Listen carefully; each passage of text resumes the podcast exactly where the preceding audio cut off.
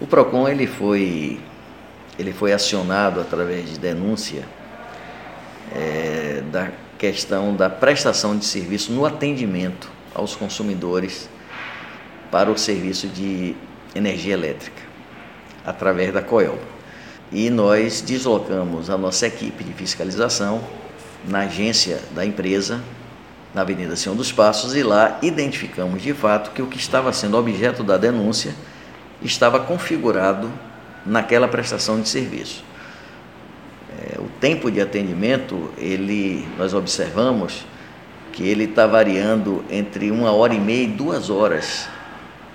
O que é que nós estamos verificando? Que a demanda do serviço é muito grande, por se tratar de um serviço essencial que é energia elétrica, e o quadro de atendimento não tem sido suficiente para um bom atendimento ao consumidor. Energia elétrica é um serviço essencial, volto a dizer. E para tanto, é importante que esse atendimento seja célere, seja rápido, seja eficiente. Assim sendo, nós identificamos, materializamos a, a situação e lavramos um auto de constatação, porque a má prestação do serviço, que passa também pela questão do atendimento e outras variáveis, é objeto do Código de Defesa do Consumidor, a má prestação do serviço. E isso realmente foi identificado. Então nós queremos dizer ao consumidor que fique atento ao momento que recebe a sua, a sua senha de atendimento, a questão do momento que vai ser atendido.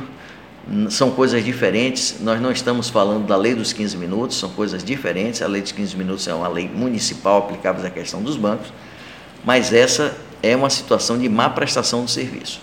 Fiquem atentos, é, façam as denúncias, porque nós do PROCON estamos sempre atentos para, para fazer com que o, o seu direito, o direito do consumidor, ele seja respeitado. Abrimos o prazo de defesa à empresa, terá um prazo de 10 dias a partir do autoconstatação, foi no dia 10 de novembro, para que essa defesa seja avaliada pelo PROCON, o processo prossiga e no final será decidido a aplicação ou não da multa, que pode variar de um salário mínimo até 3 milhões de reais.